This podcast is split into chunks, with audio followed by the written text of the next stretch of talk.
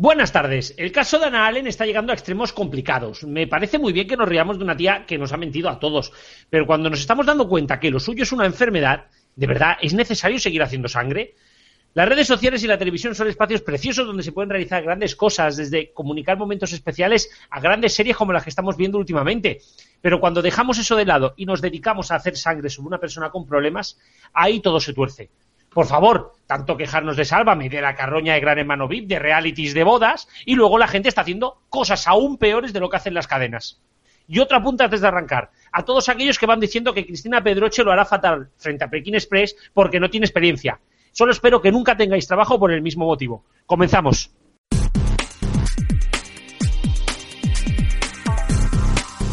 Aquí comienza Los Mediatizados.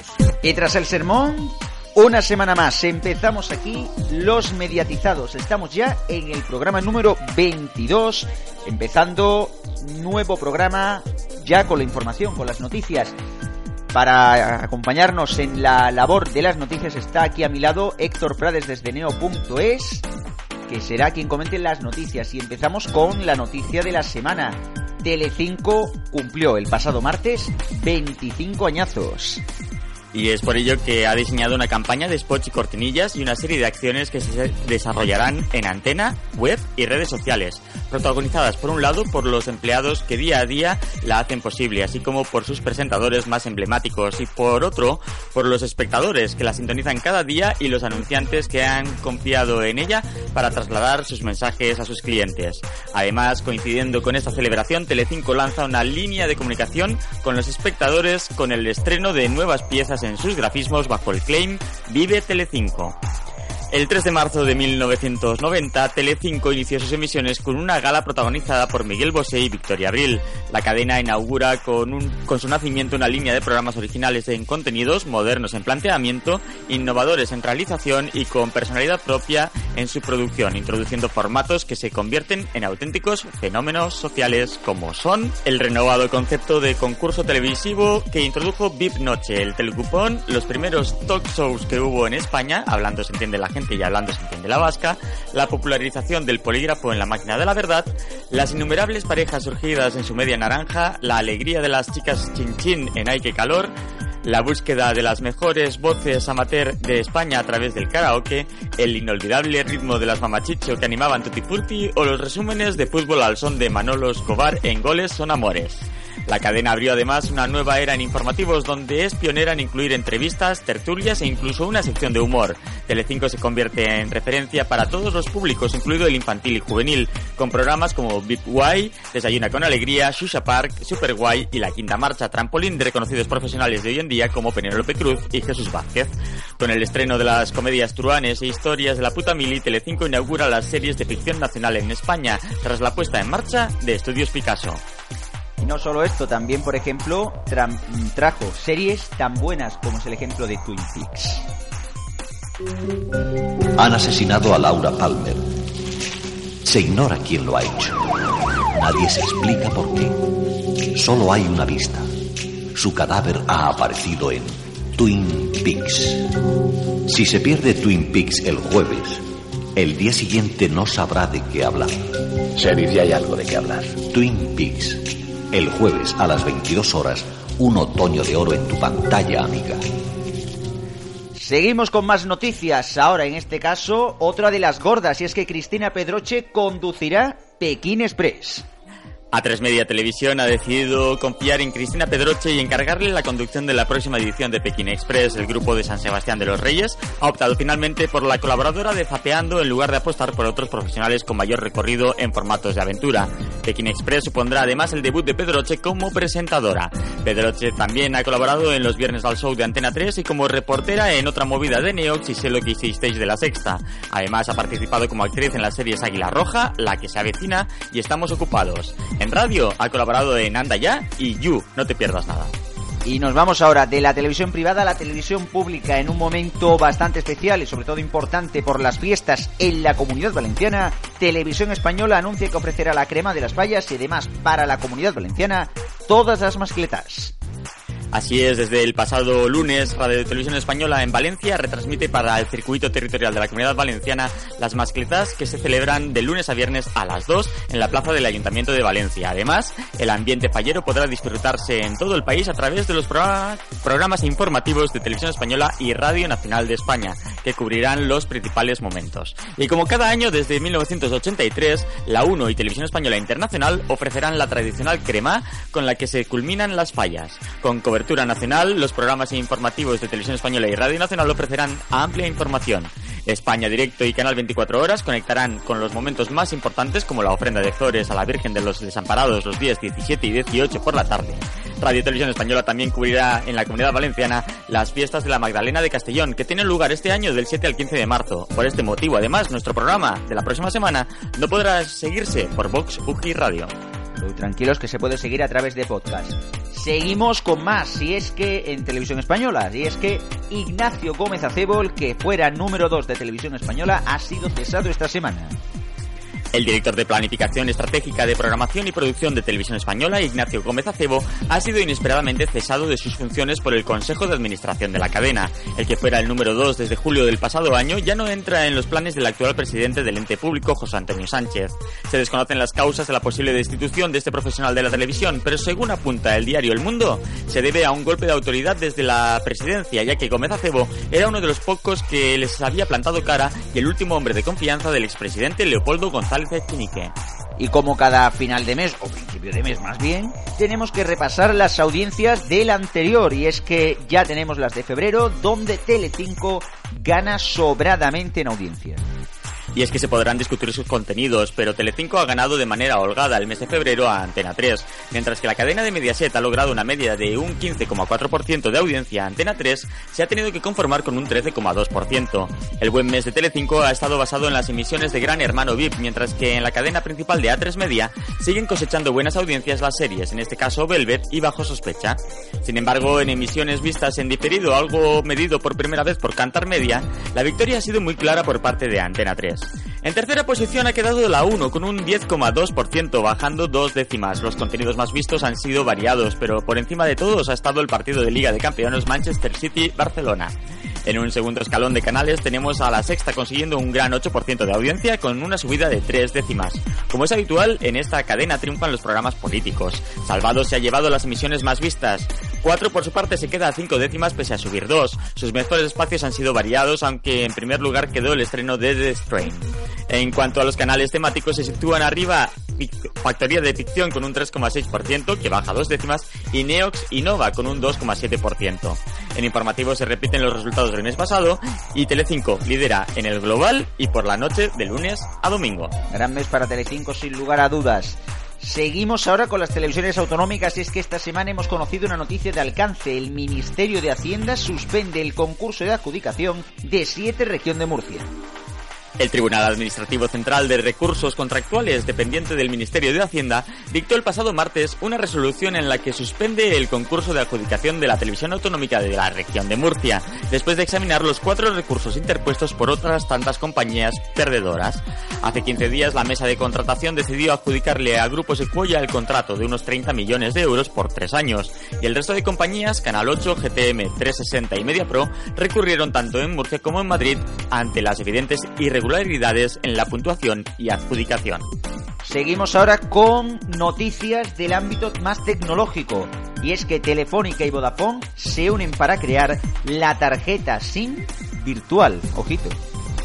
Un grupo formado por operadores, fabricantes de tarjetas SIM y fabricantes de terminales está trabajando conjuntamente desde septiembre de 2014 en la definición e implementación de una solución interoperable para la eSIM, con el objetivo de ofrecer una propuesta que beneficie a los clientes finales al permitir libertad de elección de terminal y de operador. El grupo de trabajo ha estado enfocado y comprometido en la definición de una especificación técnica que garantice la interoperabilidad con independencia del operador, el fabricante de la tarjeta, el fabricante del terminal y el proveedor de la plataforma de gestión remota de la ESIM. Nos vamos ahora a por una gran noticia dentro de las tarifas. Y es que Yoigo rompe la baraja, o rompe el mercado, según como queráis verlo, con la sin fin. Minutos y datos ilimitados, ilimitados, ojo, por 29 euros al mes iba incluido. Yoigo, el cuarto operador de telefonía móvil de España con red propia, lanza durante tres meses la tarifa sin fin, la tarifa definitiva con llamadas ilimitadas y, por primera vez datos ilimitados por solo 29 euros al mes, IVA incluido. Los primeros 20 gigas del mes se podrán disfrutar a alta velocidad hasta 4G y en el caso de que alguien los consuma podrá seguir navegando indefinidamente a una velocidad de hasta 128 kilobytes por segundo, pero en ningún caso se cortarán los datos ni se le cobrarán adicionalmente. Y si ya la noticia de Telecinco y todas las que hemos contado son importantes, ojo a esta que esta sí que tiene y va a traer cola. Carlos Herrera, más cerca que nunca de la COPE. Mucho tiempo se lleva especulando con la marcha de Carlos Herrera a la cadena COPE, pero parece que en esta ocasión está cerca de ser verdad. Según ha publicado PR Noticias, habría un acuerdo verbal entre Herrera y Barrio Canal, consejero delegado de la COPE, para la incorporación del locutor almeriense por 8 millones de euros, incluyendo su equipo. El acuerdo no estaría firmado, pero estaría cerca de hacerse. Carlos Herrera, por su parte, ha desmentido en Twitter este acuerdo y ha dicho que él no ha fichado por nadie y menos por esas cantidades. Y para hablar más del tema tenemos a nuestro amigo Paco Vera, que si alguien sabe de radio es él. Muy buenas. Hola Paco Garrobo, ¿qué tal? Hola, hola Paco Vera. Bueno, la cuestión, eh, parece que ahora sí, por fin, bueno, por fin, o, por desgracia, Carlos Herrera se va a la COPE. El rumor viene desde PR. ¿Cómo, ¿Cómo tratamos esta información? ¿Es cierta o no? Pues parece que va a ser cierta. Lo que pasa es que, bueno, de hecho yo creo que desde dentro ya se da por hecho, tanto en la COPE dan por hecho que se va a la COPE, como en Onda Cero tienen un poco asumido de que el desenlace está muy claro. La cuestión es eh, qué tal se lo están tomando en Onda Cero y cuándo será público que se va a la COPE. La cuestión también parece que el precio hay discusión. Sí, porque por ahí se dice que son 8 millones y parece, bueno, hasta donde yo sé, que la cosa estaría más en torno a 6 millones y desde luego no es para él, sino para pagar a él y todo el equipo, igual que han sucedido en, con todas las grandes estrellas que han fichado por la COPE, que siempre más o menos era por el mismo precio y siempre para, siempre para pagar a, toda la gente que se iba con ellos, con lo cual, vamos, es una cosa muy, muy típica en la COPE. Eh, yo lo que sí que tengo como información y es que a tres media, si ese es el precio de verdad del contrato, no lo va a renovar. O sea, no va a hacer, no va a utilizar el derecho a tanteo, vamos. Y hasta donde yo sé es que estar alargando una cosa que es que es eh, que vamos que es cuestión de tiempo, pues no sé si le viene muy bien a la cadena, ni siquiera a la cope. O sea, realmente lo que yo quiero es que eh, se decidan ya y que dejen de darle vueltas a lo que todos sabemos y, y que se sepa qué es lo que va a pasar el año que viene. Porque desde luego los oyentes queremos saber qué es lo que va a ocurrir pero lo más gordo es que ellos también querrán saber qué es a lo que se tienen que atener. Lo debatiremos luego en la tertulia, pero para terminar, eh, ¿se va a llevar al equipo? ¿Sabemos algo ya más en información? Luego ya debatimos, pero parece eh, que hay parte del equipo que se va. Pues hasta donde yo sé, eh, los rumores apuntan a que se va Herrera, se va Naranjo, pero lo raro es que se fuera alguien más. La gente que es de Onda Cero seguiría en Onda Cero y la gente que es mucho más cercana a él, pues seguramente serían los que serían con él, tipo eh, a lo mejor Salas eh, por la madrugada le haría de telonero o a saber qué es lo que ocurriría. Desde luego, lo que más puede sorprender es que a lo mejor se rumorea por ahí que a lo mejor Herrera querría hacer solamente hasta las 10 y que a partir de ahí sería otra persona, fuera Javi Nieves, fuera quien sea, quien continuaría la mañana. La cuestión es que, aunque a todos nos parezca que la parte, bueno, y, así es, la parte que se le da mejor a Herrera, esa parte de entretenimiento, puede ser que no sea la que más le apetezca. Bueno, esto lo iremos viendo las próximas semanas. y vamos ahora a trabajar en tertulia. Tú te quedas aquí conmigo, Pacman. Y ahora vamos a entrevistar a una crack, que es Nira Juanco. La tuvimos este fin de semana en el circuito de Cataluña presentando un nuevo canal F1 América.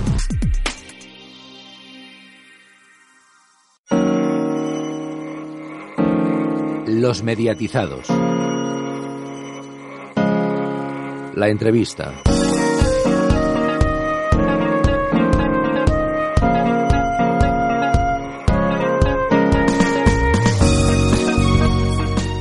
Miras un salto de cualidad, ¿no? Has pasado de ser de ser micro a pie de pista a presentar el programa que va a llevar todos los directos de, la Fórmula 1, en este caso no en España, sino en Sudamérica. Sí, estoy encantada porque al final, bueno, uno en la vida quiere progresar profesionalmente y esto es una oportunidad que se me ha brindado y encima en el momento preciso porque la Fórmula 1 lo mejor que tiene o una de las magias parte de magia que tiene son los viajes, pero también después de seis años los viajes son los mismos, o sea, cansan, mucho tiempo fuera, entonces me ha llegado en el momento justo que yo ya me estaba planteando un poquito dejar de viajar para centrarme un poco más en mi familia y ha surgido este proyecto que me da la posibilidad de estar desde un plató con unos profesionales increíbles que, que nos van a estar acompañando cada fin de semana y sí presentando. A mí me gusta mucho hablar, como vas a comprobar en esta entrevista, me enrollo muchísimo y eh, gracias, porque al final no es un canal dedicado a la Fórmula 1 en Antena 3 y antes en la sexta, el tiempo, el tiempo es oro, la tele, entonces tenía muy poquito tiempo para hablar y aquí me voy a poder explayar y vengar de esos años de tener que ser súper breve.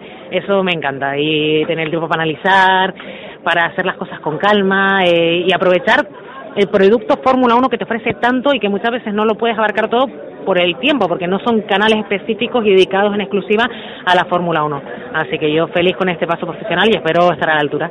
Llevarás el previo, el post, vamos, o sea, vas a gestionar todo lo que es el debate, todo lo que es la intrahistoria de la Fórmula 1. Eh, vas, se va a centrar mucho en el debate, sobre todo, también va a ser mucha información. Depende del momento también, ¿sabes? Hay que gestionar muy bien los tiempos. Eh, por ejemplo, el previo, te hablo un día de carrera, ¿sabes? Porque ya pues son dos horas de previa. A lo mejor la primera hora puedes interactuar más con, con los colaboradores que tienes en plató, pero a partir, eh, cuando ya queda una hora de carrera, eh, la actualidad es circuito. Entonces hay que jugar mucho más con la gente que está ahí, menos debate, menos tertulia eh, y mucho más circuito. Quizás en el post, cuando ya han sido todas las entrevistas, de todo, ya pasamos a analizar todo lo que ha pasado, que todas las carreras siempre dan muchísimo, todas las declaraciones, todo lo que acabamos de escuchar, las declaraciones de los pilotos. Entonces quizás el previo es menos análisis el previo a lo mejor hay más análisis técnico de cómo llegan los equipos, pero es más circuito, o sea, vivir e-, ese nervio, esa preparación de la carrera que, es mágico, y el post, quizás las últimas horas sí son ya más de análisis, más de, más de plato, una vez que ya se han acabado todas las ruedas de prensa de pilotos y ya todo el mundo se va a, su, a sus camiones a, analizar la carrera, ya tienen a todos los pilotos escondidos, pues ya nos toca a nosotros analizar. Eh, has estado, como ya te digo, seis años eh, llevando la Fórmula 1 en la calle ahora vas a pasar al plato, pero, pero ¿cómo es vivir cómo es vivir la Fórmula 1 desde, desde el paddock, pasándote los coches a tres metros, vamos? Yo creo, o sea, lo que te he dicho, es parte de la magia, o sea, a mí no me hubiese gustado eh, empezar por aquí, la casa por el tejado, me ha gustado empezar por la base, vivir, pues eso, los viajes, conocer a los pilotos, muchos pilotos de los que voy a, de los que voy a hablar yo los conozco y alguna vez vendrán con nosotros y la gente volverá a entrevistarme, a dar pena estar con ellos en el tú a tú, porque con muchos he cogido un feeling especial y creo que es necesario para poder hacer este otro papel bien, por, primero porque entiendo a la gente que está ahí, entiendo las dificultades que pasan a la hora de, pues si hay cualquier problema técnico, no pasa nada, o sea, sé cómo, pues saber cómo, cómo salvar una situación de, cualquier fallo, lo que sea. Y luego eso, eh, lo duro que es y también la cerca, o sea, ese trato personal que tengo con los pilotos, con los cuales con casi todos tengo una excelentísima relación personal, pues también se trae, puedes contar otras anécdotas, o sea, se transmite un poco al papel que voy a ejercer ahora. Eh, es una pena que este que no hayas podido llevar este canal aquí en España, ¿no? Que se vaya a ver en Sudamérica, no te lo va a poder ver nadie de la familia, ¿no? ¿Y cómo es esto, no? Pues de ser una española al frente del programa referencia de la Fórmula 1 de toda Sudamérica. Ya, eh, sí, la verdad es que es una pena. A mí me gustaría que también incluyera una plataforma aquí en España, pero bueno, para eso también está Movistar, que lo hace estupendamente. Ellos pensaron en mí, eh, bueno, primero porque ya llevo muchos años trabajando para MediaPro y luego, bueno, yo soy canaria, eh, tengo familia, o sea, la familia de mi abuela toda Venezuela, o sea, tengo muchos vínculos con Sudamérica y, entonces pensaban, claro, Sudamérica también es muy amplia, por eso han querido tener representación mexicana, argentina, colombiana, o sea, porque lo que más nos salía cuando empezamos a buscar, sobre todo eran periodistas argentinos, porque quien ha dado la Fórmula 1 hasta ahora era Fox. Entonces, bueno, soy española, pero tengo mi cierto vínculo con, con Sudamérica. Además, por el acento, pues lo que va, la gente va a estar muy despistada, no va a saber de dónde, o sea, no va a saber si ubicarme en España, en, para Sudamérica tampoco, o sea, yo soy una ciudadana del mundo en este canal. Bueno, te va a ver una parte de la familia, no te verá una, pero otra sí. Eh, para finalizar, has dicho de que tenías ganas ya de, de, parar de viajar, algo que también le ha pasado a Antonio, que también va a vivir desde Plato la nueva temporada. Eh, ¿cómo, ¿Cómo fue esta despedida de todo el equipo y, y sobre todo, pues, este cambio, ¿no? Ahora pasar todos a Plato de golpe, sí. por rápido. No, el pobre Antonio ya lo entiendo más porque ya lleva 11 años, llevaba 11 años viajando. Y a Antonio se lo comenté ya mi, mi deseo, o sea, que ya estaba no cansada, sino que necesitaba dar un paso personal, sobre todo en mi vida, las carreras agotan mucho y se lo comenté ya de allá por el mes de mayo, o sea, de hace tiempo ya sabemos que yo, bueno, yo le decía, tú lo vas a dejar, tú dices que lo vas a dejar, pues yo también, y yo lo digo en serio, o sea, porque ahí no sabíamos nada de la existencia de este canal. No, ha sido triste pero bonito, porque él me apoya 100%, me ha entendido completamente mi, mi decisión, apoya este proyecto a tope y yo lo único que tengo palabras de agradecimiento a Antonio porque para a mí me la ha dado todo. O sea, él me dio la oportunidad en su día, por una persona que no conocía, que yo tampoco estaba especializada en Fórmula 1, era una apuesta arriesgada, funcionó porque también nuestra química era muy buena, espero tener esa química que estoy segura que sí con todos los compañeros, pero agradecerle todo lo que hizo por mí y, y luego que aparte de ser un jefe, y esto va a sonar, pero un gran jefe ha sido un amigo. O sea, y eso, en todo, en, todo este cambio que, ha sucedido este año me ha apoyado 100%, así que desearle todo lo mejor a él, que bueno, que no le tengo que desear suerte porque lo lleva demostrando 11 años que lo hacemos de maravilla y darle las gracias por todo por todo su apoyo y por todo lo que ha hecho por mí y por permitirme estar aquí, por eso estoy aquí gracias a, a él y a la sexta que en su día me dio la oportunidad. Y bueno, para cerrar, vamos a lanzar una piscina apuesta. ¿Quién va a ganar la temporada? Bueno, yo creo que si haces la apuesta ahora aquí te vas a aburrir, ¿sabes? Porque todos te van a decir lo mismo. Yo, mira, yo estaba diciendo Hamilton, pero ayer hice una apuesta, porque hacemos una apuesta al principio de temporada todos los periodistas, pero que tienes que formar un equipo y elegir dos pilotos con dinero y el presupuesto, bueno, el caso que al final cogí a Rosberg en vez de a Hamilton porque con Hamilton no me daba el dinero para hacer lo que yo quería. Con lo cual voy a ir con Rosberg, para ser diferente a todo el mundo. ¿sabes? A cambiar un poquitín. Sí, pero bueno, Mercedes. o sea, tampoco soy súper revolucionaria, pero voy a decir Rosberg, aunque tengo mi duda. Y a, muchos ¿Y Alonso cómo lo ves? Alonso lo veo complicado el arranque de mundial. Como dijo ayer Bullier, yo creo que hasta Europa van a sufrir muchísimo. Si es que la primera simulación de carrera la van a hacer en Australia y si terminan la carrera, entonces lo tienen complicado, pero creo que desde que Honda pueda encajar todas las piezas. El coche aerodinámicamente, el chasis es bueno, o sea que desde que desde que ese coche ya como le pasó a Red Bull supere esos problemas de fiabilidad que tienen en cuanto al motor, va a ser bueno. O sea, yo creo que a, finales, mi, mitad finales de temporada va a estar, van a estar ahí, espero y deseo, y creo que puede ser así. Y en 2016 sí creo, creo que va a ser un buen año. Hay que tener paciencia con este, siempre hicimos lo mismo, pero se sabía, ¿eh? Lo que pasa que quizás la realidad ha superado un poquito a mal nuestra la, la, ficción, lo que pensábamos que iba a pasar, pero yo creo que a finales de año sí que van a estar ahí. Bueno, Nila, muchísima suerte en el nuevo proyecto que disfrutes del plato y de la familia y, nada, espero que te volvamos a ver en España pronto. No, sí, seguro. Yo también espero y nos veremos de todas formas, ¿eh? porque algún circuito llega. Así que nada, gracias. Gracias por gracias. Los mediatizados. La tertulia.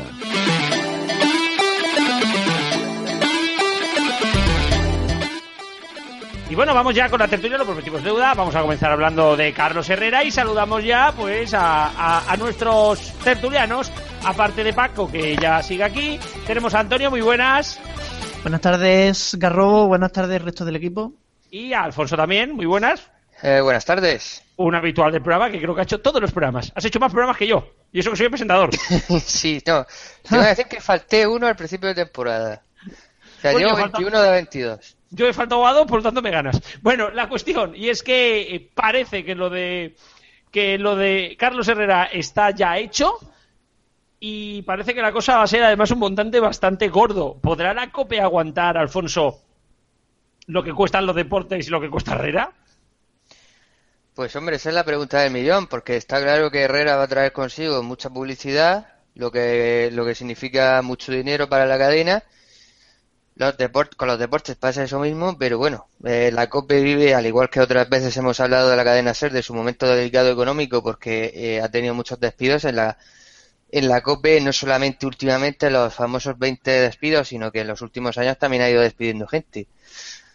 Es una apuesta para que la, de la propia COPE para volver a ser una cadena de radio importante como lo, lo fue hasta hace unos años y no sé, va a ser muy ajustado el tema económico, ya veremos. No, sé, Yo, me estoy, yo me estoy dando cuenta de que, de que decíamos el otro día que en la SER se van a quedar los, locutores, o sea, cuatro locutores y las que friegan los suelos, y en la COPE directamente se van a quedar solamente los locutores y las que friegan los suelos. Eh, la cuestión es que eh, la COPE, si siempre se nos estamos metiendo con que si se han gastado, si no se han dejado de gastar, bueno, es que esto en realidad es una inversión. Es cuánto se pueden gastar. En realidad ellos lo que piensan es cuánto podemos ganar. Ellos piensan que es una apuesta muy segura y que eso les va a reportar muchísimos beneficios. O sea que en realidad no es cuánto se gastan, sino cuánto esperan ingresar. Y desde luego dan por hecho que les va a salir muy rentable y llevan bastantes años intentando eh, hacerse con él. Con lo cual, bueno, realmente que la gente lo critique tanto por cuánto va a costar me hace bastante gracia. Es como cuando fueron los deportes de, la Sera a la COPE. Costarán muchísimo, pero todos tenían claro que, que eso les iba a salvar un poco la vida. Hombre, les va a salvar un poco la vida, pero no deja de ser curioso que hace dos semanas eh, se carguen a 20 y la misma semana contraten a Manu Carreño, que no creo que sea barato, y ahora quieran contratar a Carlos Herrera por 6 millonacos de euros, justamente cuando están diciendo que 13TV, que si para arriba, que si para abajo los de la conferencia episcopal. No sé, me parece un poco, está claro que es una inversión, pero porque esto al fin y al cabo es una inversión y los deportes son una inversión pero yo no creo que salga tan rentable como los deportes. ¿eh? No estoy yo tan convencido, aunque vamos, con, mi, con, mi, eh, con mis dotes de evidente seguro que Carlos Herrera supera al hoy por hoy, pero eh, no estoy yo tan convencido de que esto le vaya a funcionar a la COPE. Estoy yo con dudas, Pues, la verdad. Es que teóricamente es una apuesta muy, muy coherente. O sea, realmente es una cadena que debería ser, entre comillas, de derechas, que pi- pillan al, al que ahora mismo es el gran comunicador de derecha y que digamos que desde la mañana hasta la noche daría, por, por lo menos vertebraría bastante la cadena. Entonces, a mí me parece que sería la puntilla ya para que la COPE empezara a entrar un poco en, la buena senda. Y además fastidiarían a Onda Cero. Es que para mí es un fichaje bastante importante. Lo que pasa es que, es que eso Onda Cero lo tiene que transformar en una oportunidad. ¿Le aplicarán la regla de los siete minutos también? No, o sea, vamos, obviamente ni de coña. La cuestión es que han estado eh, todo el rato haciendo un sistema de los siete minutos, tal, a su cope para arriba y para abajo, y al final lo único que les va a salvar la vida va a ser los deportes, que se pasan los suecos por donde yo te diga, y Herrera, que también se pasará a los suecos por donde yo también te diga. Y Nieves. Bueno, Bueno, eh, Nieves sí, pero Nieves hace suecopismo total. Sí, sí. No más que coger el el tramo matinal. de Javi Nieves es lo mismo, lo de los 7 minutos también. Pero que, pero que está funcionando el tramo, Antonio, lo que me estoy refiriendo. Sí, Pero es, eh, es- es solamente funciona- ahí. Pero funciona por el, el esquema o porque o funciona porque es Javi Nieves. Funciona porque es Javi Nieves y si Herrera Pues quiere estar entonces, hasta las 10. entonces el sistema es un poco mierder. Claro, no, si no estoy hablando de sistema. Has dicho de que al final la radio la van a salvar Herrera y los deportes. Y yo te digo que Herrera, los deportes y Javi Nieves. Sí, sí, lo que pasa que es que Javi Nieves yo creo que jamás le van a mover de... O sea, si en todo caso tendrá que alternar con, con el último tramo de la mañana, pero yo, vamos, tengo bastante claro, sin tener ningún rumor por ahí, que desde luego donde no le van a quitar es de las mañanas de Cadena 100, porque No, no, ahora eh, es la joya de la corona de, de la cadena. No, no, no, a ver, eh, te, te aseguro yo que Javi Nieves, si le, si le anteponen estar en una u otra, elige cadena 100. Dicho por él mismo en su propio estudio por la mañana. Ya, pero de lo que digan a lo que luego No, les pidan, porque luego va la cadena y les pide, oye, mira, es que espero que hagas buenas, eh, buenos datos por la tarde, por ejemplo, porque hay que levantar las tardes. Pues claro, tendría que hacer lo que le piden. Eh, de lo que él quiera a lo que le manden luego, pues bueno. Ya, pero es que él cuando firmó el acuerdo para irse allí, eh, firmó el acuerdo de que seguirían las mañanas. Por eso me quiero referir. Pero bueno, que eh, vamos a dejar a Antonio, que el pobre quería intervenir y creo que nos lo hemos comido todo el rato. Bueno, tampoco va a decir tanto, pero sí va a hablar, que vamos, a ver. Eh, Herrera, es verdad que Herrera al final lo que va a funcionar no es lo de los 7 minutos, sueco, ni nada de eso, sino es hacer un fichaje importante. Eh, ideológicamente, donde Herrera pega más es en la COPE, más que en Onda Cero. Y quería que comentarais también vosotros que, mm, qué es lo que puede hacer ahora Onda Cero, para dónde puede tirar sin Herrera, porque esto es el otro, el otro, la otra pata de la mesa, digamos, ¿no? Herrera se va a la COPE, sí, ya lo hemos comentado, pero ahora Onda Cero, ¿qué? Onda Cero se queda ahí, ese es otro tema que siempre se ha hablado, que si Alsina, que si Juan Ramón Lucas, no se sabe. Es que el tema da mucho de sí porque surgen varias preguntas. Una, si está acertando Carlos Herrera, que muchos pensamos que no, que no comprendemos ese movimiento. Otro, efectivamente, el, paso que vaya a dar Onda Cero. Eh, por otra parte, me deja un poco extrañado esto que comenta Pacman de que a lo mejor solo hace las cuatro primeras horas, porque si algo no le ha gustado nunca a Carlos Herrera es madrugar. Más allá de que, de que le- se le dé bien malo regular la parte del magazine, es que a Carlos Herrera nunca le ha gustado madrugar y a lo tonto lleva madrugando muchos años entre Radio Nacional, luego con un descanso en, en la tarde de Onda Cero y un año sabático, y ahora en los últimos años en, en Onda Cero. Eh, yo no entiendo el, el paso de Carlos Herrera porque yo creo que en Onda Cero hacía prácticamente lo que le daba la gana, estaba en una cadena sólida, tenía, tiene sus dos millones de oyentes, bastante fieles ya, y ahora va a una cadena donde va a partir de un millón de oyentes, que evidentemente subirá, pero yo, sabemos todos que las subidas en el LGM son lentas. Y como decía, queda la otra pregunta, es ¿qué hará Onda Cero? Si pasará al Sina por la mañana, como decía Cuervo, que es una posibilidad, si contratarán a, otra, eh, si contratarán a alguien de fuera, si contratan a alguien de fuera, pues habrá que ver, digamos, la línea editorial que quiere implantar Onda Cero en su cadena. Es decir, no es lo mismo poner al Sina por la mañana, que es más o menos centro derecha, en, en opina, opinando, que como se estaba diciendo últimamente, la posibilidad, aunque es un rumor nada más, es opinión de la gente, lo de Juan Ramón Lucas, como posibilidad que sería centro izquierda, sería otra, digamos, sería la base editorial de la cadena sería completamente distinta. Y yo, a ver, yo es que lo siento, es que soy muy de, de Juanra, así que, que para mí sería, sería brutal que estuviera en las mañanas. Pero bueno, recordad que Alsina, por regla, tiene un contrato en el cual dicen de que si se queda hueco en la mañana pasaría a él.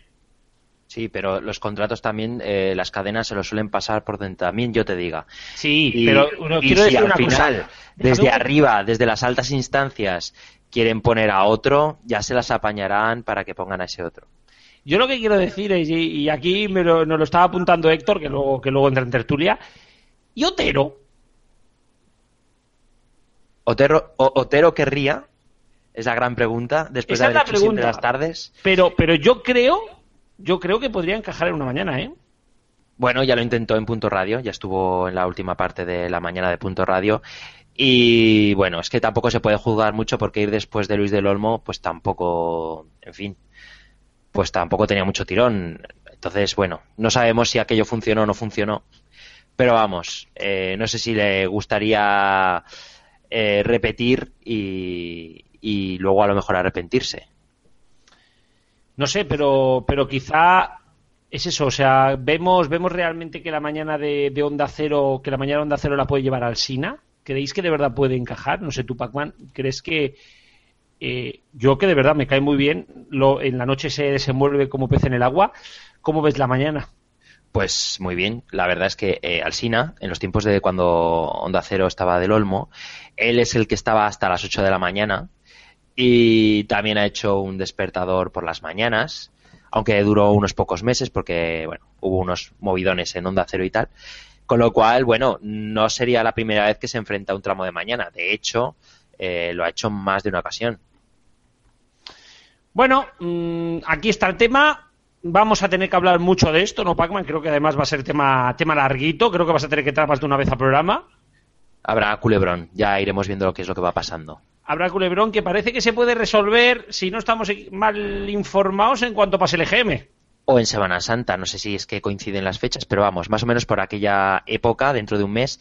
Y además, eh, la duda es si después de hacerse público, eh, Carlos Herrera seguirá en la antena de Onda Cero o ambas partes acordarán un silencio ya triste en el cual ya todo el mundo dé por hecho que está en la COPE y mejor que no esté en Onda Cero.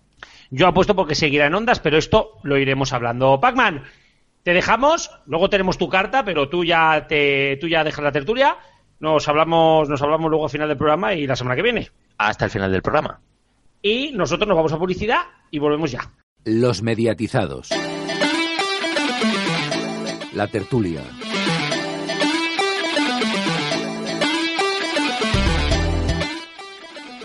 Bueno, hoy tenemos un programa bastante concurrido. Vamos con la segunda parte de la tertulia. Se vuelve a sentar a los micrófonos Héctor. Y además eh, llega y se sienta ya Rubén. Muy buenas. Buenas tardes. Y contigo me quería quedar porque el primer tema de, de esta segunda parte de la tertulia va a ser el Mobile World Congress, que se está celebrando aquí en Barcelona, que nos tiene en la ciudad amargaica de, de turistas. Y es que, bueno, parece que ha habido de todo, entre, entre ellos un trending topic de Yoigo, Olgar 3G de Movistar, Vodafone y su televisión. Haznos un resumen. Bueno, antes de nada, ese Mobile World Congress, me encanta tu pronunciación de Oxford.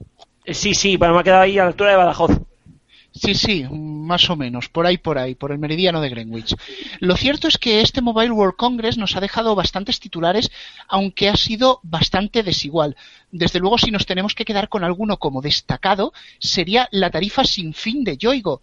Trending Topic, lo mencionabas, ha sido un estallido en redes, en Neo toda la mañana fue un no parar, fue un echar a correr, en círculos, en cuadrados, en triángulos, en varias cosas. Para quien no se haya enterado, si es que hay alguien que no le ha llegado la información, la tarifa sin fin ofrece minutos ilimitados, 20 gigas de internet por tan solo 29 euros al mes IVA incluido. Puedes financiar terminal si así lo deseas. Han reventado el mercado. Y no solo eso, sino que era una novedad que nadie nos la esperábamos, ni siquiera los medios como Neo, los medios especializados. Sospechábamos que algo se podía sacar, porque la última modificación que habían hecho de la del 0,5 gigas solo valía hasta el 4 de marzo y era justo el día de la rueda de prensa, con lo cual esperábamos, pues a lo mejor a la del 5 le meten otra cosa, hacen un cambio, pero un órdago como este, y además en el momento que estaba yo, digo que estaba en un momento terriblemente plano, la verdad que no lo esperábamos nadie. Habrá que ver las consecuencias que tiene esto, no solo para Yoigo, sino para los demás operadores. Sabemos que las va a haber. Lo que queda por ver es cuándo y exactamente cómo. Claro, pero la cuestión es que Yoigo lo que ha pasado es que ha pillado eh, por sorpresa a todos, incluidos a las propias, al resto de operadoras. Sí, no va a ser tan fácil que... respondan. Para responder, pero no será tan pronto como otras veces que se pueden oír las cosas. Bueno, ahora mismo, como dicen los ingleses, el, es el all eyes on, ¿no? Todos los ojos ahora mismo están en Yoigo. Vamos a ver cómo le va de portabilidades, pero no solo en portabilidades, sino vamos a ver cómo les va el ARPU, cómo les van los datos económicos y sobre todo si la red es capaz de aguantar esa carga, que ya Yoigo tuvo sus más y sus menos con Vodafone precisamente por eso, por la carga de red. Bueno, y ahora la cuestión es que nos expliques también qué es Hogar 3G de Movistar. Bueno, Hogar 3G de Movistar es un servicio que no es realmente muy popular, aunque básicamente es lo que le instalan a la gente a la que tienen que facilitarle servicio universal. Digamos, Hogar 3G de Movistar sería como el router que llega a tu casa por internet, uh, por fibra o por lo que fuese, pero en realidad ese aparato contiene una tarjeta SIM y a través de la red 3G de Movistar provee tanto de teléfono fijo como de internet a un hogar. Es decir, como si tu router de fibra, de cable, de lo que sea, en realidad tuviera detrás una conexión 3G. Hasta ahora tenía el tráfico limitado primero a un giga, luego a 5 gigas, pero Movistar ha sido la gran noticia del operador azul en este Mobile World Congress, ha eliminado ese límite. ¿Esto puede ser el primer paso para un fusión con televisión por satélite y con esto? En muchos lugares como pueblos y tal. Bueno, bueno, eh, esto es correr bastante todavía. Primero tendríamos que tener Imagenio en satélite, con lo cual. Bueno, pero me está la fusión cuando se fusione Canal Plus, hombre de Dios. Claro, pero de todas maneras, quizá en los pueblos, y de hecho en algunos, también el 3G les está dando problemas. Y me consta que a pesar de ser ofrecido, hay gente que no lo quiere. Con lo cual, yo veo más esta, esta quitar la limitación como una probatina de cara también a ver si la red les aguanta. Y bueno, y el tercer tema también bastante potente ha sido Vodafone y, su televisión, que bueno, parece que no tiene suficiente con Ono, ¿no? Mm, bueno, realmente sí que tienen suficiente con Ono, pero quieren agrandarlo. Justo el día anterior al bombazo de Yoigo, se hacía público que Vodafone quiere extender el tivo por toda España. Y me decís, ¿cómo? Muy fácil con una nueva tecnología. Bueno, realmente no es tan nueva, lo que pasa que en España todavía no se está implantando en los hogares, que es capaz de introducir la señal de radiofrecuencia, es decir, la señal que va por el coaxial de ONO, introducirla a través de la fibra. Lo único que el abonado que en casa quisiera tener un tivo, tendría que tener un conversor de medios, un router o el aparato que Vodafone ahora mismo está instalando diferente para que pueda dar también una salida coaxial que iría al tivo. El tivo sería exactamente el mismo que tiene ahora mismo ONO y las cabeceras que digitalizan la señal y la, digamos, la empaquetan a través de la red de ONO podrían ser exactamente las mismas cabeceras que ahora ONO está utilizando. Es decir, podrían extender la televisión de ONO a toda la red de fibra de Vodafone con un coste pues mínimo. Pero quizás lo, lo, más importante de este Mobile World Congress en lo que respecta a Vodafone no ha sido tanto lo que se ha hecho público, sino lo que se ha ido comentando entre bambalinas. Bueno, pues danos un resumen, a ver. Pues bueno, de momento podemos decir que Vodafone está mirando con mucho respeto, por no decir miedo, lo que pueda pasar entre Telefónica y Canal Plus. Digamos que no, no textualmente se ha reconocido que ahora mismo pues la integración está como está. De hecho, las noticias que teníamos los de Neo era que por lo menos hasta septiembre o después del verano no íbamos a ver una oferta conjunta realmente seria de Ono y Vodafone, pero ya lo podemos decir, esto os lo adelanto, es posible que la primera oferta conjunta seria Ono Vodafone llegase antes del verano. Y ojo que este dato lo supimos horas antes de que Yoigo soltara el bombazo en rueda de prensa.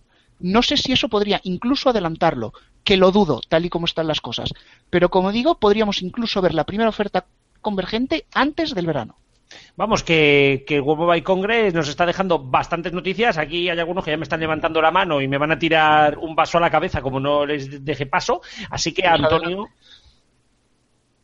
Eh, yo, Paco Arrobo, yo soy pacífico en verdad, ¿eh? tranquilo. Eh, bueno, yo pacífico, pero no pacifista.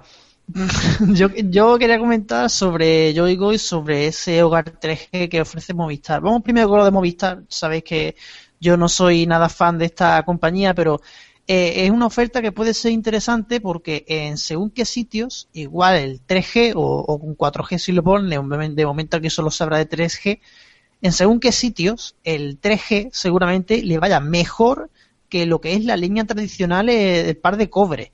Así que yo creo que puede ser una oferta interesante para algunos sitios. Y bueno, yo digo lo de lo que yo digo es que la verdad es impresionante, una tarifa que va a replantear bastantes cosas, por ejemplo, por compararla con una compañía también que en otras ocasiones, ocasiones sorprende, por ejemplo, eh, por 29 euros ofrece, por ese mismo precio de Yoigo, de la tarifa sin límite, ofrece 5 gigas. Con Yoigo se dice ilimitada, pero son 20 gigas, si no me equivoco. ¿no? Exactamente. Bueno, pues eso mismo. Hombre, mmm, por partes, lo del tema de hogar, eh, de hogar Movistar, hogar 3G Movistar, no me sorprende del todo teniendo en cuenta que ya recordemos que Movistar tiene revendedor, eh, ofrece, eh, ya hay revendedores que ofrecen la red de Movistar con más o menos buena calidad. Está el caso, por ejemplo, de Spunky que ofrece internet ilimitado a 25 euros al mes. Eso por un lado. Eh, por otro lado, lo del tema de Yoigo es ilimitado, como estáis comentando, pero la reducción de velocidad es, mm, vamos a decirlo, una reverenda M. Y no voy a decir la, la palabra entera, porque 128 caps no da ni para escuchar una canción en Spotify. O sea, no da para más que para el WhatsApp. Y esto lo digo como experiencia teniendo Yoigo y habiéndome pasado todos los puñeteros meses del Giga 200. Cristian. Cristian, quiero hacer una pequeña aclaración a lo que estás diciendo. La reducción de 128K puede ser un desastre y todo lo que quieras, pero es que el resto de operadores están reduciendo a 64, Movistar a 32 y en algunas tarifas de Movistar y Vodafone a 16. O sea, no defiendo a Yoigo, pero es la que más margen da. No, no, pero a ver, también digamos una cosa. A ver, yo tengo 4 o 5 gigas en Movistar y no me los consumo. Coño, pero solo los gastas tú. Pero yo, por ejemplo, que estoy con Spotify y tengo que estar con Spotify prácticamente a, diario, pues es sabes que... lo que son 20 gigas al mes? ¿Cómo? ¿Sabes lo que son 20? 20 gigas Hombre, claro, en el móvil es una barbaridad, pero vamos a ver, es que se supone que el que va a usar esto seguramente lo usará para una tablet, para, por ejemplo, incluso conexión doméstica. Yo, yo recuerdo, y esto voy a resumirlo rápido porque no tenemos mucho tiempo de tertulia, que cuando empezó Yoigo y el internet era ilimitado de verdad, de verdad, a un euro veinte al día, yo he llegado a gastar hasta giga y medio al día. O sea, yo he llegado a tener 60 gigas de factura. tú, eres un, tú eres un vasto. Ojo, ¿eh? Pero bueno, para resumir, más, eh, más que nada con otros temas que teníamos que, eh, que había que comentar. Por el tema de la televisión de Vodafone, ojito, porque sí que pueden dar la sorpresa y yo creo que lo de las tarifas convergentes, desde luego que va haciendo falta. Lo que están haciendo ahora mismo con las tarifas en Vodafone, de que no ofrezcan en tiendas los 50, ni los 100, ni los 200 megas, manda narices. O sea, mm, yo creo que eso lo tienen que cambiar ya. Y el no ofrecer la televisión, yo creo que es un error gravísimo. Pero bueno, y por otro lado, lo del tema de Yoigo, pues sí, lo que decís, habrá que ver lo que harán el resto de operadoras tras el órdago a la grande lanzado por la cuarta operadora en España. Bueno, también deciros como apunta antes de saltar al siguiente tema, y es que también parece, por lo que nos comenta aquí, aquí Héctor, es que, Héctor, si quieres entrar, eh, que precisamente Google Plus parece que, parece que se separa. Yo creo que es uno de los datos más importantes de Google, ¿no? Pues sí, esta semana comentaban desde Google que en el mes de mayo más o menos sería cuando empezarían a despiezar eh, lo que es la red social de Google, Google Plus, y se quedaría en varias partes. Por una parte estaría Stream, que sería para comentar en público pues cosas eh, tipo Facebook o tipo Twitter, y que por otra parte estaría Google Fotos, que sería donde tú te haces las copias de seguridad de las fotos del móvil, o donde también puedes compartir fotos para así eh, competir un poco con Instagram, que ya sabéis que lo compró eh, Facebook. Y por otra parte, pues también para compartir con un software muy popular de Microsoft, que es Skype, pues estaría el Hangouts. Y todo eso, pues iría por separado y no estaría unido en Google Plus como es el caso eh, actualmente. Y ya os digo que dijeron que de momento no podían decir nada más y que se sabría más en, en mayo. Bueno, y para cerrar, mm, no hemos podido, casi no tenemos casi tiempo. No sé si tú, no sé si tú, Cristian, quieres decir algo precisamente de que Pedroche es la, la elegida para Pekín Express. Vaya salto de calidad de una reportera de ser lo que hicisteis a presentadora de Prime Time. Pues la verdad que sí, ha sido bastante sorprendente el que de prácticamente de la noche a la mañana haya pasado de reportera de un programa donde hacía un papel más bien testimonial a presentadora de un formato que la verdad viene con muchas fuerzas. Esperemos que esté a la altura. Sí, bueno, ya hablaremos más cuando se vaya conociendo. De aquí a poco va a viajar, se vacunó el otro día, así que mm, ya os digo, Pedroche, Pedro, Pedroche Tocha, como ella se llama, saltará al prime time. Veremos cómo lo hace y como he dicho al inicio, de verdad, todos aquellos que cojáis que no tiene experiencia, pues la tendrá que ganar algún día, ¿no? Pero bueno, lo dejamos ya. Despedimos a todos los tertulianos. Rubén, hasta la semana que viene, si puedes venir. Mm, Se intentará, pero no lo garantizo. Héctor, hasta la semana que viene. Hasta la semana que viene. Antonio, adiós. Hasta luego. Y bueno, tú te quedas aquí, Alfonso, que te toca la agenda y nosotros seguimos.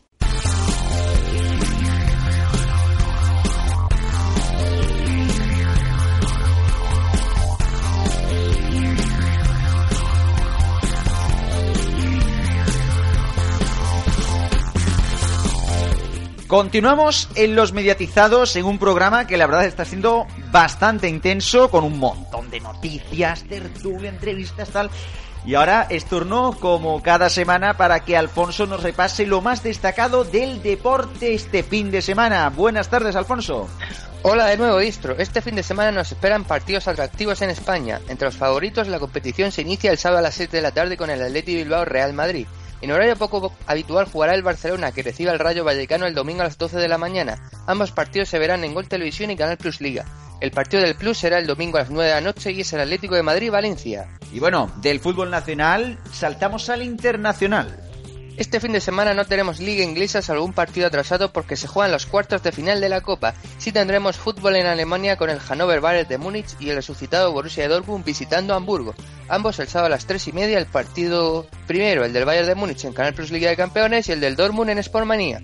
En Italia podemos destacar el Kibo Roma el domingo a las 3 de la tarde en Canal Plus Fútbol y el domingo a las 9 de la noche el Juventus Sassuolo en este mismo canal. Recordemos que también se podrán seguir las ligas holandesa y argentina y el Campeonato Paulista.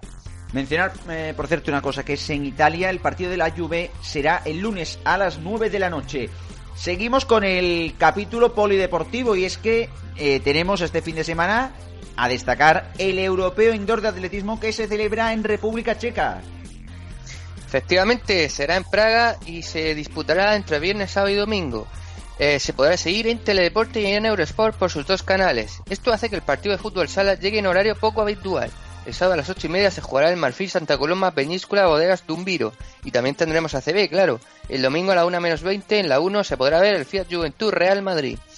Y cerramos por supuesto con la NBA que sigue cada día en Canal Plus Deportes. Además, el viernes en Zombie, el Atlanta Hawks Cleveland Cavaliers a la una y media y el lunes a la una de la madrugada en Canal Plus 1 el Chicago Bulls Memphis Grizzlies. Ojo, partidazo ahí con dos españoles. Completamos capítulo polideportivo y ahora nos vamos a por la Champions que se disputará la próxima semana, ¿no es así? Eh, así es, adelantamos la agenda de la semana que viene, ya que la 1 emite el martes a las 9 menos cuarto el Real Madrid Schalke 04. El resto, como siempre, martes y miércoles en Canal Plus Liga de Campeones. Pues bueno, hasta aquí ha llegado la agenda. Quien quiera más información, ya sabe que puede seguir la cuenta en Twitter, arroba agenda FD. Hasta la semana que viene, Alfonso. Adiós.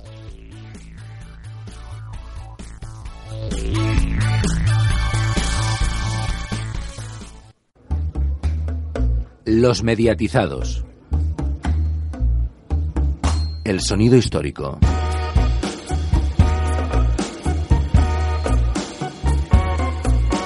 Bienvenidos al Sonido Histórico de los Mediatizados en RFC Radio. Desde hace unas semanas o meses, las emisoras de la cadena SER van cumpliendo progresivamente una serie de aniversarios con respecto a su año de inicio o fundación, como pueden ser 80 años, 90 años, 35. En este caso nos vamos a centrar en los 90 años de Radio Sevilla, o EAJ5, la emisora de Cana de la ciudad, y que sigue más activa que nunca en el 792 de onda media y en el 103.2 de la FM. Radio Sevilla, 103.2 FM. Cadena Ser. Muy difícil concentrar en una sola nota los 90 años de historia de una radio, que desde Keipo de Llano, pasando por Bobby de Grané en esa famosa cabalgata solidaria en los años 60 por la ría de Artamarguillo, o los difíciles tiempos de la transición con Iñaki Gabilondo ejerciendo la función de director supliendo al fallecido Manuel Alonso Vicedo han ido sucediéndose a lo largo del tiempo. Muchos nombres como María Esperanza Sánchez, Juan Tribuna de los Deportes, Salomón Ochoa hoy por hoy desde su llegada de Antena 3 Radio. Radio Sevilla, 792 Onda Media.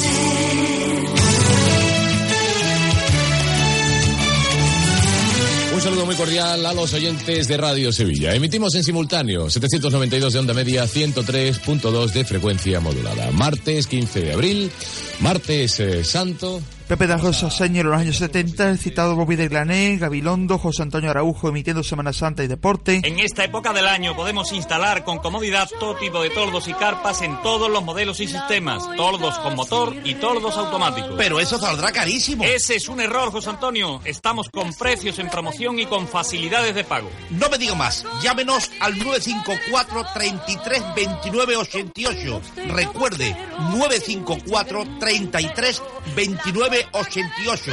Estamos en Triana, en Pajez del Corro número 1, Sevilla. Y olvídese de aquello ya tan lejano de... Leopoldo, échame el tordo. Y pase a la modernidad, a... Currito, dale al botoncito. Tordos y carpas quitasol, la sombra de Sevilla. Javier Márquez, las noticias, el propio director de la cadena Antonio Yálamo, ejerciendo de periodista los matinales de hoy por hoy. Hoy por hoy, Antonio Yelamo. Pedro Preciado con sus clásicos programas de tarde fin de semana.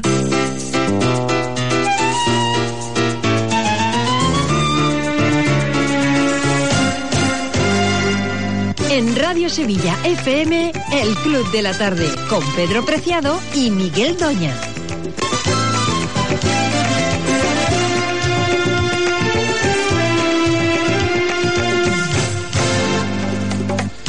Pedro Preciado soy yo, buenas tardes. Y Miguel Ángel Doña. Ese soy yo. Buenas tardes. José Vicente Dorado, todas las voces recientes también. Santiago Ortega, con su clásico libre y directo. Junto a Florencio Ordóñez y José Manuel Oliva, hablar la COPE. Libre y directo. La actualidad deportiva en Radio Sevilla con un estilo libre y directo. Sosolo Ferrín en los magazines junto a Miguel Doña.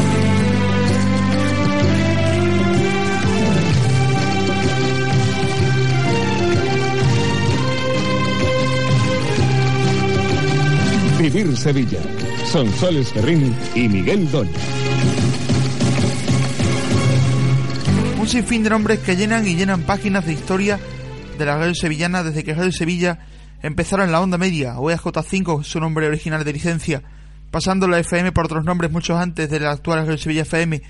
Durante los 80, tras la adquisición de 103.2 FM, pasó a ser Radio Minuto con programas locales, aparte de los musicales, luego Radio Sevilla 2 y actualmente Radio Sevilla FM, con menos programas locales pero manteniendo la esencia. Actualmente otro de sus estandartes es la Cámara de los Balones con Yoyo y su equipo. Humor para finalizar la mañana. En Semana Santa, por ejemplo, entra Cruz de Guía, el decano de los programas, junto a Saeta mm, de Cope, mucho antes del Viernes de Dolores suele tener su espacio. Si bien actualmente ha pasado de la FM a la onda media, salvo excepciones. En Radio Sevilla, Cruz de Guía. Pasión por Sevilla. Carrusel Deportivo es el programa indiscutible del deporte en ámbito local, con emisiones de fútbol sevillano y comentarios sobre la jornada. En menor medida el resto de deportes. Y aparte programas magazines que pasaron a formar parte de la memoria colectiva de los oyentes. Por la mañana era Vivir Sevilla y por las tardes era el Club de la Tarde. Mientras que la onda media iba a su ritmo en programación local. Nos habremos dejado muchos nombres, muchos lemas, como siéntase orgulloso de ser andaluz, muchas historias, pero también hemos intentado levantar y recordar la memoria colectiva de una generación que tuvo por radio la voz de los sevillanos, sin menospreciar las otras competidoras. Pero el Sevilla, hoy por hoy, cumple sus 90 años y muchos más con el sevillano. Hasta aquí el sueño histórico de los mediatizados en el RFC Radio. Recuerda, si pasa algo, está a ser. Cadena Ser. Pase lo que pase. Radio Sevilla FM 103.2.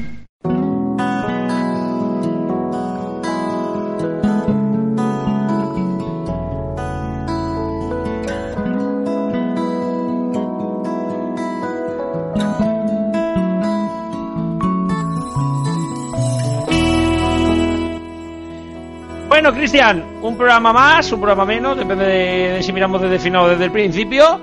Y vaya programa, ¿eh? Sin contenido ni nada. Pues la verdad que sí, vaya barbaridad de contenido que hemos tenido, que si la buena, muy buena entrevista a Nira Juanco, que ojalá que le salga todo genial por allí por las Américas, la intervención de Pangan también con todo el tema de Carlos Herrera, que la verdad ha sido una notición, los 25 años de Telecinco, vamos, una barbaridad de cosas, las que han pasado esta semana, el Mobile World Congress, qué locura. Pedroche, Exacto, si es que esto es una locura, por favor. pero es una locura. Y esperaros porque como salga bien lo de la semana que viene... Sí, bueno, no, no, a no adelantemos poner- vamos a tener que poner todos el pantalón de fútbol. Con eso digo, con eso lo digo todo. Eso sí, Pues sí, sí, pero no adelantemos acontecimientos. No vaya a ser que... no, hombre, ya lo iremos comentando de todas formas por redes.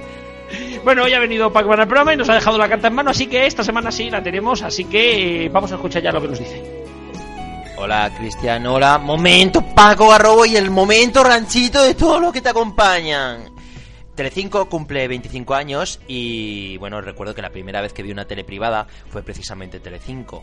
En una telenana estaba ahí mi tío, que en casa sintonizó a la hora de comer entre platos anda el juego, que presentaba Juanito de Navarro. Y bueno, esa tele era un poco cutre, pero había grandes programas que a mí me encantaban. Pero al tiempo me cansé de aquella Telecinco italiana. A finales de los 90 nació la Telecinco a la española y a partir de ahí eh, se convirtió en mi tele preferida. Yo lo reconozco, es la tele que más me gusta porque tenía periodistas, médico de familia, crónicas marcianas, el tomate, caiga quien caiga, gran hermano, motivos personales, el Hotel Glam y por supuesto el Sálvame. Queridos televidentes, dejad de posturear con Telecinco, viva el entretenimiento, dejad de despotricar por una de las teles que más vemos, esa tele por donde pasa todo lo que decimos que no vemos, pero que vemos. Ya sé que en la tele queréis programas culturales, pero la 2 la consumís bastante poco. Y no habéis descubierto todavía el YouTube, que está repleto de documentales que todavía no habéis visto. Y además tenéis miles de libros de Tolstoy y demás eh, grandes escritores por leer, y de Kant. Pero os entiendo perfectamente, os pasa como a mí, que en vuestro mando a distancia un desalmado puso Loctite en el mando y no podéis cambiar de canal, y siempre está puesta la 5. Y vuestra incapacidad para leer de cerca hace que pidáis a gritos que los programas culturales y toda la cultura en general pase obligatoriamente por Telecinco. Qué pena, el hijo de perra que puso el Loctite, igual fue el niño del vecino, que odia ver dibujos por la tele y prefiere, como todos los niños, ver qué pasa con Rosa Venenito. No os quejéis tanto y cuando lleguéis cansados a casa, poneos Telecinco. En los últimos años ha habido solo tres formatos que han cambiado verdaderamente nuestra tele. El Tomate, Gran Hermano y Sálvame. Viva Telecinco y por muchos años. ¿Cuánto, cuánto te ha pagado Ba- Basile Pac, tío? Eh, no, yo para que luego se hable de línea editorial. Exacto. Aquí todo el mundo macho. tiene voz, aquí todo el mundo puede decir lo que quiera. Ahora bien, sé lo que hicisteis, también marcó un antes y un después en la televisión. Digan lo que diga nadie. Hombre, yo solo digo una cosa. La Telecinco de ahora... Ay, ay... Yo, y que conste, yo sí que no la veo, que nada más, eh, no, bueno, es que yo no la Ojo. veo, yo de hecho paso del 4 al 6. Lo único, eso una- sí, yo digo una los cosa, ¿eh? informativos que merecen bastante la pena para ser de una cadena en abierto. La, la televisión que la Telecinco que le habla de periodistas de, de motivos personales y de todo a mí esa Telecinco no estaba mal de la que me quejó la de ahora eh Hombre, yo creo que muchos, pero bueno, también es verdad que sí, que viva el entretenimiento, que narices, que siempre, que siempre alegra el día. no y que viva la diversidad y oye que quien no le gusta un programa que cambie de canal que no pasa nada eh. Pero bueno, hay que cerrar ya, ¿no? Sí, cerramos ya, como siempre, dando las gracias a todo el equipo de Neo.es y de Frecuencia Digital y a todo el equipo de RFC Radio, que son los que ponen este sonido y sin ustedes no lo oirían. Y como siempre, un saludo a los oyentes de Voxugi Radio. La próxima semana en Voxugi no tenemos programa. Y también a los oyentes de Radio Torrijos. Gracias y hasta la próxima. Adiós.